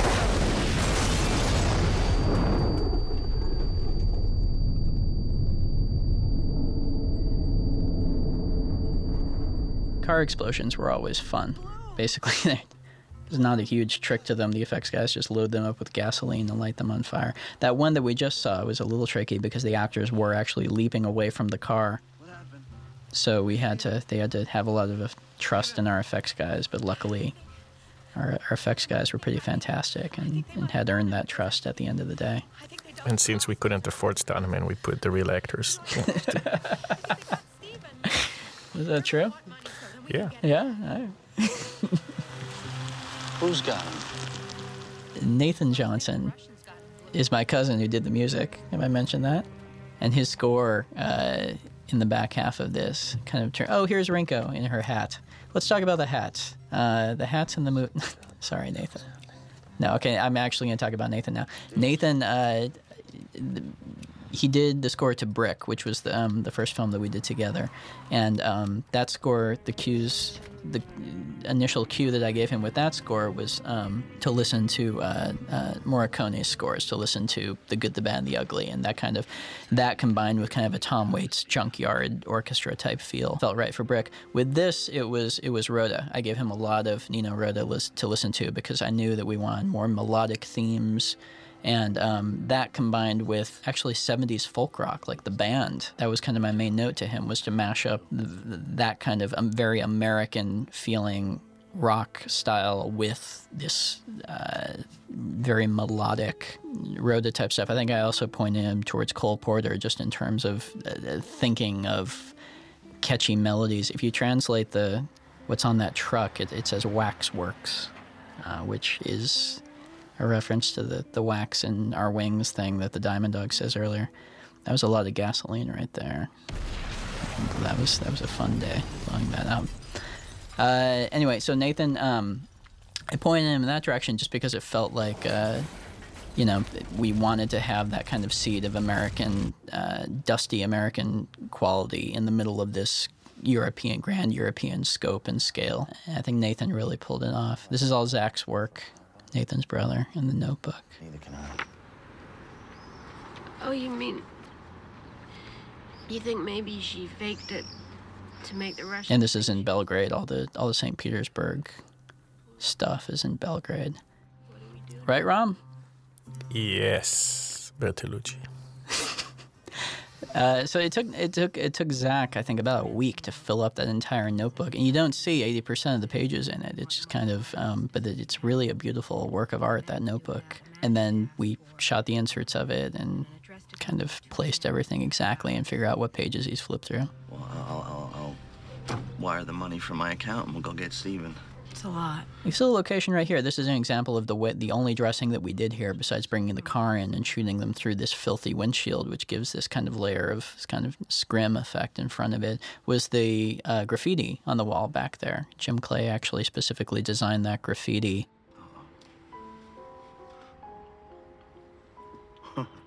The idea behind that again, this is like a very background thing. This is not something you expect someone to look at and say, "Aha!" But the, the very vague psychological effect was we had the graffiti of the wall at the beginning of it, and um, just kind of the idea of the drawing and the artwork, and the notion that that's maybe a little very subtle psychological cue that um, we might be still in Stephen's world, or we might not be at this point. What what do, what do? This is a, a, a Steve Yedlin, who I've mentioned a few times now, a cinematographer who's also one of my best friends. I've known him since freshman year in, in film school, and um, everything we've ever sh- I've ever shot on film, Steve has been behind the camera of. Um, the lighting that Steve um, God damn it, that's what. did in this, I'm I'm really I'm really proud of his work. In this scene specifically, that it's is something that Steve is very fond of is um, letting the shadows kind of kind of go, and especially in a film that's that's a little more light. Uh, At this point, it's gone a little darker, but even even before this, um, Steve is never afraid of. He's never afraid of letting there be a natural shape to the to the light that he creates and letting letting things fall off to darkness. And I've worked really hard to try and give him the freedom and give him the space to not have any concerns of can we see it you know is this too dark you know that was that was never a, a question that kind of that came up with this I'm so scared. Anything I can imagine finding in there, I'm scared of. I'm gonna be here when you come out. Steve and I will the way that visually that we work is I'll storyboard after I write the script. I'll take a few weeks and I'll kind of visually write the movie. I'll storyboard the movie out, um, shot for shot. Then Steve and I will sit down and I'll kind of because I can't draw. They're little line drawings, and I'll I'll walk him through it and tell him shot for shot. Um, kind of what I was thinking. Um, and then the real collaboration, though, happens once we get on the set and once we're faced with the realities of a real space and also with the time constraints of the day and also uh, specifically the mechanics of how we're going to achieve this, achieve the lighting for each of them. That's where the real collaboration was. And that's where Steve, um, uh, I really lean on Steve a lot for a lot of the visual specifics in it um, and how everything is actually going to be executed on the screen. And this is a this scene is actually a good example of uh, of Steve's work. This is also the our our major build. This is the one big build that we spent money on, and this was a big big decision because this was a, a huge percentage of our production design budget went into building this theater set, uh, and it's just for a couple scenes here at the very end of the movie. For two days of shoot out of 60, we spent most of our production design budget into building that set. Yeah. But it felt really worth it, and also to have specific things like you know the sunset on the the sunset on the curtain, and and to have the specific geography we wanted for it. This guy with the flashlight right here was Rachel's driver for the entire shoot, Dragan. Also, the exterior of the theater is the first location that we found actually in Romania. And Was we, it? And we that's when we started the scout. We went, and basically we went to Romania. You can see because the interior we built in Serbia, but the exterior we shot in Romania. We literally went to Romania for the exterior, this exterior and the exterior of the mansion. And the uh, and and the dock. The dock. Yeah. Yeah, which is right next door. Right, right, right. Mark, on, on these last couple of days of shoot, well, these these two little shots here, because if you read the original script and the versus what how this actually plays out, we ended up adjusting how this scene plays in, in post production, and ended up bringing the Diamond Dog back into it with a phone call, and so these were actually pickup shots we got a little bit later, but when we were shooting this scene here, Mark was actually sick as a dog. I think he had a fever, and he actually had a flu, and he was really miserable. He pushed through it, and uh, I think he, you can kind of, you can probably kind of see, it's makeup. We didn't actually beat him up. I didn't actually get Ram to rough him up at all, but Well, you don't really know that. that's true. It's fine. That little the when the gun slides out of Adrian's sleeve, that was a little rig that the weapons guys made for him. That like it's the thing from Taxi Driver where it's on a little roller and it actually slides it out of his sleeve. I think Adrian swiped it. I think he kept it after the shoot. He's got another gun! And these, when we when we shot the gun and the flashes where it lights it all up, that was that was something that I, I planned out really specifically, and we did that practically. We had a strobe light that they set off every time he pulled the trigger. And then actually, I did jump cuts in the editing because it's so dark and everything's moving so quickly, you can't really tell. But if you freeze, if you kind of step forward through it, you might be able to tell. I, I basically did jump cuts to get just a frame of the flash in exactly the right place. But those flashes were done practically so that the set would actually be lit up uh, for real. This whole thing of Mark faking, uh, doing kind of an over the top death scene was something that Mark and I came up with on the on the day because we it was a tricky thing trying to figure out how to play this moment precisely because there's a lot of everything kind of comes down to it and there's probably some variance in terms of where the audience is at at this point thinking about whether or not he's faking or not. And whether he rolled back and up did that little somersault was a big question throughout the editing because I know it's a cheat I know it's a cheat that because the way we're playing is that he was actually shot, and there's no way that a, a, man could actually do that for real in real life, I guess. But I guess my feeling was you have to 100% buy that Bloom would buy that he was faking it. Otherwise, Bloom would never go off and, and, and leave him. And so to me, it was much more important to err on that side of things, to err on the side of a little bit of a cheat, but you're like, okay, he is actually okay. And you're there with Bloom when, when, when he goes off. And you're not thinking, you know, God, Bloom's being a real idiot. He's obviously still faking and is still shot. So that was a little bit of a cheat, but that was the end to which to which that cheat was done. Penelope? It's outside. All right, here's what. Take Penelope. Oh, with this intercutting here, um, this was always planned out, and it's just the, the, the really nice feeling of going from this dark place to this this wide open. I think the contrast of contrast of Stephen's world to to Penelope's world kind of sets up in a way the contrast of you know, you know this burnout shell of a theater to to going off into the wild blue yonder at the end of it. All right, got it. This was the last. Uh, scene that we shot with these two actors, actually, which was really nice. When we finished shooting this scene, Mark and Adrian were both wrapped for the shoot. It was a nice, it was a nice scene to go out of. Because I remember with Brick, it was the sunset scene with um, Brendan and the pin. That was the last shot. So the sun went down and we were done. We had our cast party, and, and it felt appropriate for this movie to have Adrian walk out the door, and then where where we ended ended in the theater. And Mark, I think, does some does some really nice work here. Love you. And I'm always amazed that, because one of the things that I always wondered was the thing about the blood turning red is such a little throwaway line that's almost just tossed off at the very beginning of the movie. And it's the sort of thing where I was always just a little worried that would that play and would it read. And it's a testament to how you know how tuned in audiences are maybe with this type of film that the, I've have yet to have a single audience I've actually asked at Q and A's that I've been at like how many people made that direct connection with the blood turning brown and everyone always catches it.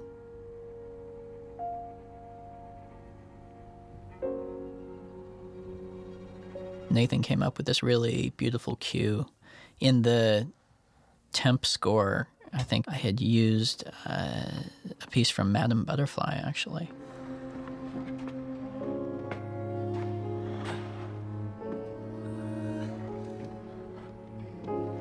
Nathan just kind of knocked it out of the park with this cue.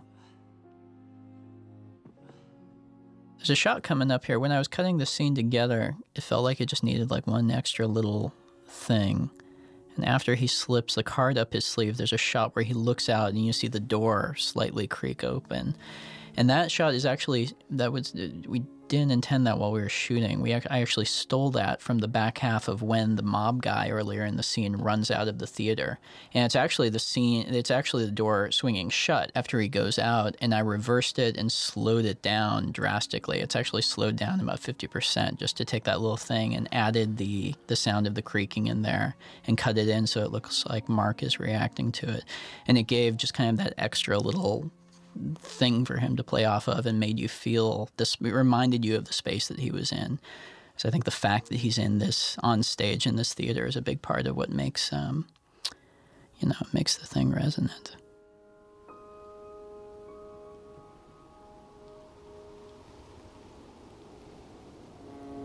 So we shot in Belgrade, and we there was originally a lot more dialogue that Rachel had, or kind of this monologue that Rachel has here. And it was something that we spent a lot of time in the editing room massaging exactly how much she was going to say.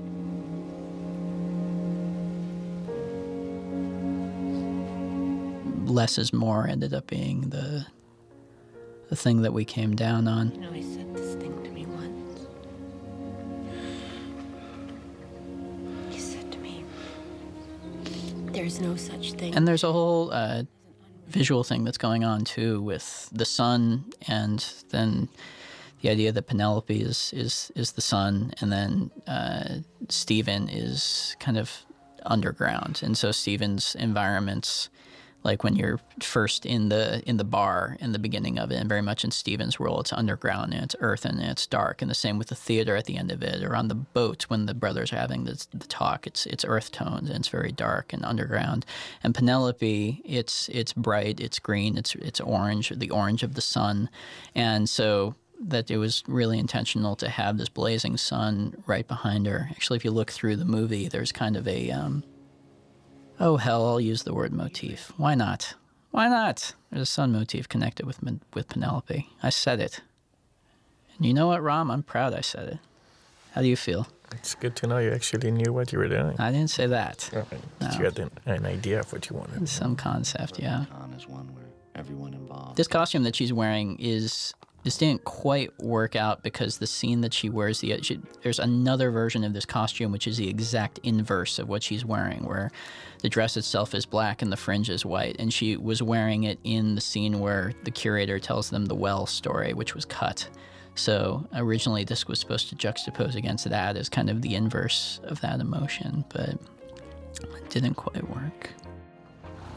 And then we're driving off in the sunset with a nice little uh, nice little bookend. And again, Steve Yedlin put this comp of the sky together on his MacBook. And the sun down. And now for the uh, section of the commentary it's going to be dated horribly in less than five years. I'm going to run through all these Twitter questions that people have sent because this is actually pretty cool. So Jarrett Brown asks, "How long did it take to decide this would be your next movie?" I came up with the basic idea for it um, basically right after we were at Sundance with Brick. Uh, Juice asks, "Is Rachel Weisz as gorgeous in real life as in the movie?" Yes, she is more so. Um, Beyond, you know, shout out to Beyond E, shout out to Film Spotting from Monterosso. Uh, let's see here. Bad Bad Sean asks that I mentioned Pond Life. LOL. LOL. Laugh out loud. Sam Wonderful, if that is your name, asked about the zooms in the movie. I, I really like using zooms, actually. Um, there, I used a lot of them in Brick out of necessity because we didn't have time to set up do- dolly track, and it's just something that I ended up enjoying the, the look of. And so, uh, there were, anytime we had to add tension to a scene or I wanted a little bit more of a dynamic feel, we would pop the zoom gun on and do kind of a creep, creep zoom. My friend William Goss requested that I have a moment, of silence when Rachel's gown opens and you see her butt, which I which I gave him. You're welcome, William. Triflick points out rightly that Ricky Jay is the is the man. Let's see here. Da, da, da. Orlando Bloom and Raptors. That's an inside joke for Jake McKay. This is so uninteresting. I'm beginning to see why Twitter is not. Uh, Twitter has a has a shelf life. I'm joking. Uh, let's see here. More nonsense from William Goss. Oh, Cine- Cinescopian asked about talk about working with Ram Bergman. But what can I say about working with Ram Bergman? At least you n- we're not gonna go through the break credits. eh, dry. I'd like to thank Devin Faraci for making all this possible. Beyond E asked was like working with Rachel Weisz. She's an amazing actress. She was. It was inc- it was amazing to work with her. Okay, when Stonovich asks about uh, how much research it took to write a worldwide con thing, and um, in terms of all the different locations in it, at least, there was kind of an intentional lack of research because the whole point of the perspective that these brothers were showing Penelope of, of the world, I mean, these places are not anything like the actual European locations. They're, they're kind of like what someone who has never left America would imagine these locations in Europe would be like. And that was kind of intentional, and that was kind of the point. So, um, so I did zero research, which was kind of nice.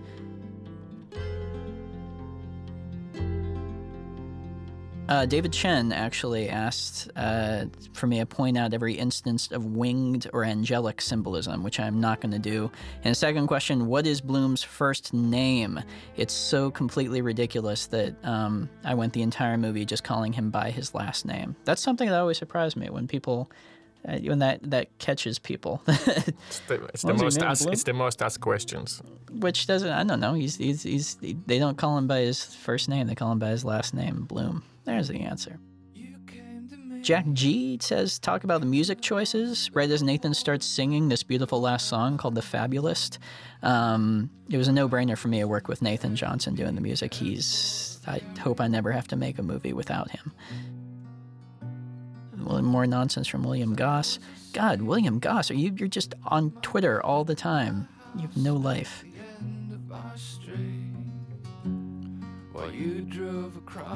Uh, Hexican asks, What made you want to try this type of movie? Was it hard to shift styles from brick to bloom? No, because I had basically been trying to get brick made for six or seven years, and it took a few years to make. I was so sick of it by the end of it. It felt incredibly good just to do something completely different. Um, and a similar thing is happening uh, with the next film, which is a very dark science fiction movie. I've, I've been in, in happy happy fantasy land with this film for much too long. It's time to time to get dark, people. And um, violent. Yes, violent with the next one. Uh, Mosi Chiu, as I pronounce it, with a picture of a horse. Asked that I name drop Fantastic Fest, which is one of my favorite film festivals I've attended out in Austin. Um, Mepidrulu, I'm not don't know how to pronounce that, but um, asked to explain why I chose the ending I did with Mark dying at the end, uh, and says that they are still inordinately upset over that, and I apologize. And I think I talked a little bit in that section about the choice of going darker with the ending, but but I apologize to you uh, personally for it. Um, let's see here. Jake McKay points out quite rightly that a truly great commentary could run alongside Bloom and Spymate, which is the film about the chimp who's a spy, which is a personal favorite of mine. Best animal doing people shit movie ever made, Spymate.